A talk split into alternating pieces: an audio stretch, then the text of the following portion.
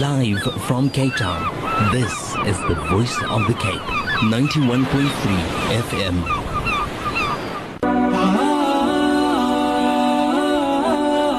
قلب سليم Sound Heart.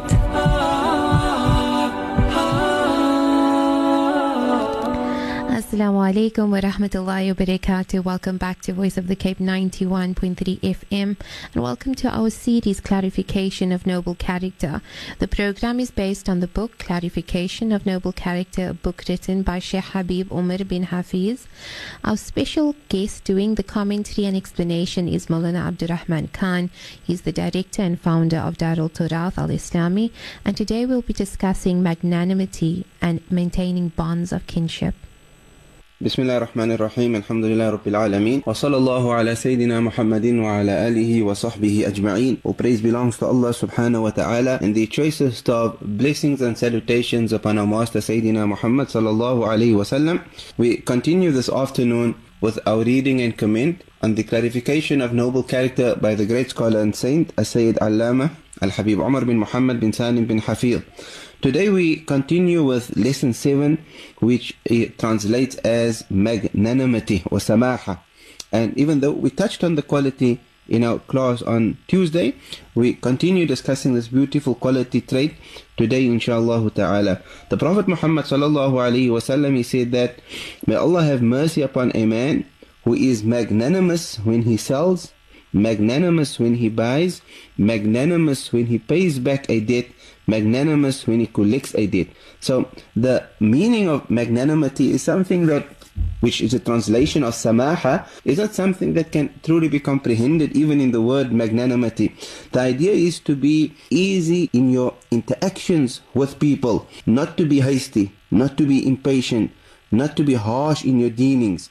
So meeting people with a beautiful face, being understanding, being able to communicate with people, being happy with the outcome of events, having patience. These are all meanings that fall under samaha or magnanimity. And we quoted some beautiful examples of that in our class on Tuesday. We quoted the beautiful incident of the great grandchild of the Prophet Muhammad sallallahu alaihi wasallam, Al Imam Ali Zainul Abidin, and how even though an individual accused him of stealing monies, which is a crime, in a masjid of Allah subhanahu wa ta'ala, he showed that person generosity. He showed that person tolerance. He did not become upset. He did not start a fight. So part of magnanimity is to respond in such a way that you avoid problems, you avoid challenging situations. One may say that part of magnanimity or samaha is being diplomatic in a positive sense, not in a in a negative sense. And thus, uh, our Prophet ﷺ praised the person that had this particular quality by saying, sallallahu alayhi wasallam, may Allah have mercy on such a person. And the dua of Rasul sallallahu alayhi wasallam is not rejected. The Prophet sallallahu alayhi wasallam's dua accepted.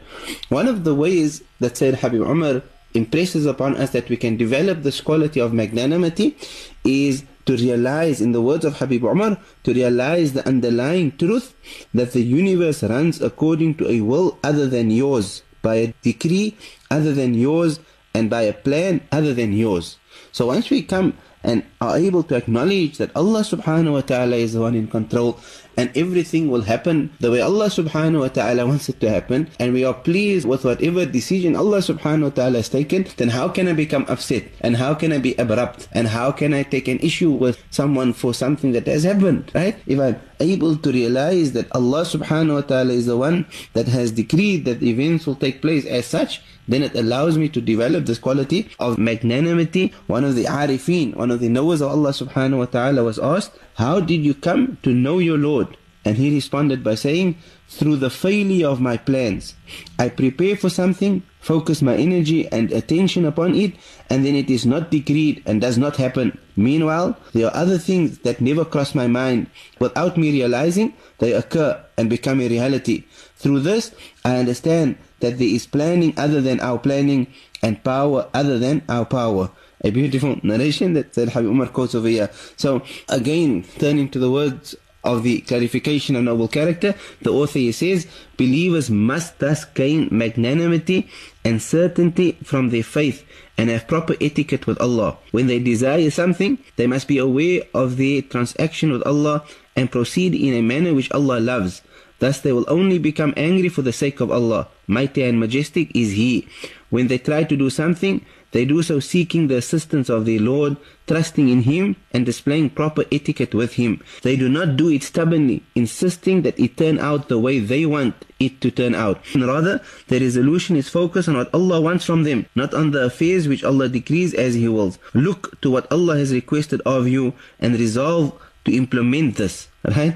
If I could perhaps make another example very quickly, because the only way we can truly appreciate and understand these meanings is by looking into the lives of those individuals that have these qualities. You know, so again, since we quoted Al-Imam Ali Zain al-Abidin in our previous lesson, we continue quoting him and he was a remarkable example of prophetic character. On one occasion, he was sitting in a masjid conducting a class with his students. And we need to know this great personality, Al-Imam Ali Zain al-Abidin. And he's the great grandchild of the Prophet Muhammad sallallahu alaihi wasallam because we've been commanded in the Quran to love them.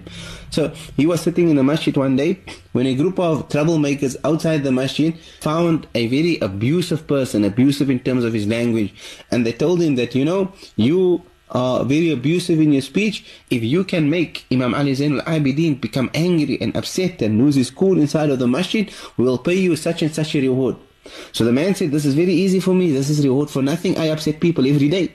So he entered the masjid and he started swearing and slandering and saying bad things about Imam Ali Zain al-Abidin and he said that, you know, you are such a bad person and you have no sincerity and you are showing off and you've done this and you've done that, etc. and just spoiling his name. And Imam Ali Zain al-Abidin looked at him calm, collective, with patience, with perseverance, with forbearance. And we spoke about forbearance last week, not getting angry.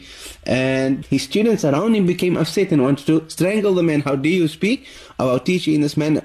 But Imam Ali Zain al-Abidin remained cool. He told his students to remain cool. And he said to the man that I am grateful to Allah subhanahu wa ta'ala who has only made you aware of some of my bad qualities and has kept hidden from you all my other bad qualities. The man was so unbelievably impressed with Imam Ali Zain al-Abidin. He began crying and he sought his pardon. And Imam Ali Zain al-Abidin said that you've been forgiven before requesting forgiveness. And the man repented and eventually became one of the students from being an abusive, abrupt person. He became one of the students of Imam Ali Zain al-Abidin and one of the pious people of his time. May Allah subhanahu wa ta'ala forgive us for our sins and pardon us and instill in us the qualities of magnanimity, forgiveness and forbearance. Ya Rabbal Alameen. May Allah bestow His blessings upon our Master Muhammad sallallahu alayhi wasallam and upon his family and companions and all praise belongs to Allah, Lord of the world. We continue with lesson 8 that reads Maintaining bonds of kinship, Silatul Rahim. Uh, to rise in rank through honoring the bonds of kinship. So, Silatul Rahim or joining family ties is something which the Sharia places great emphasis upon. And when the Sharia places great emphasis upon the joining of family ties, it gives very harsh admonishment for those who do not join family ties. Joining family ties hold many meanings. Part of joining family ties means that we regularly visit family. Part of joining family ties means that visiting family is something we don't do any longer. The Prophet Muhammad told us in the hadith, "Man zara akhan lahu aw maridan." The person who visits a brother of his in Islam, a normal Muslim brother, not somebody that is related to him through the womb, not a brother or a uncle or an aunt or a cousin. No, just a normal brother. Allah subhanahu wa ta'ala builds for him a house in Jannah.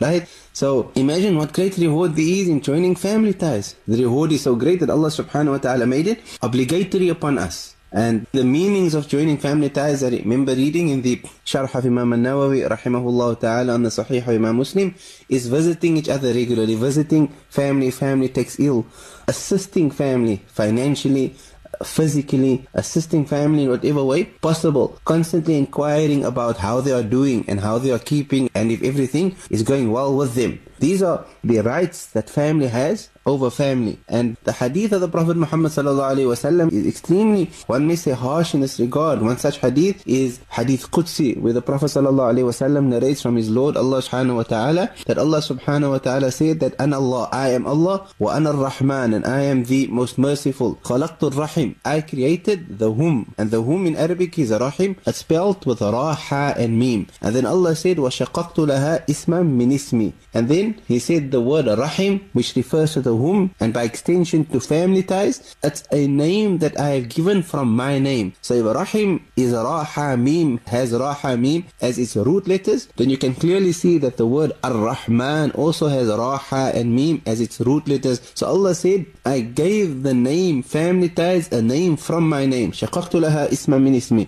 And then Allah said, فَمَنْ وَصَلَهَا Whomsoever joins family ties, وَصَلْتُهُ I will join ties with him. وَمَنْ قَطَعَهَا بَتَتْتُهُ Whoever severs family ties, I sever ties with him. This is very important and this is part of al-insaniyah, humanity being a human being is to have good ties and relations with all, especially family. I, I may have made reference before that Habib Ali Al Jifri has a very beautiful program that you can currently watch on YouTube called Al Insaniya Qabla Tadayyun. And I don't want to get into the specifics, but the major point that he makes is that what comes first in life is deen, religion. Then that religion enters the human being. The human being is like a like a vessel.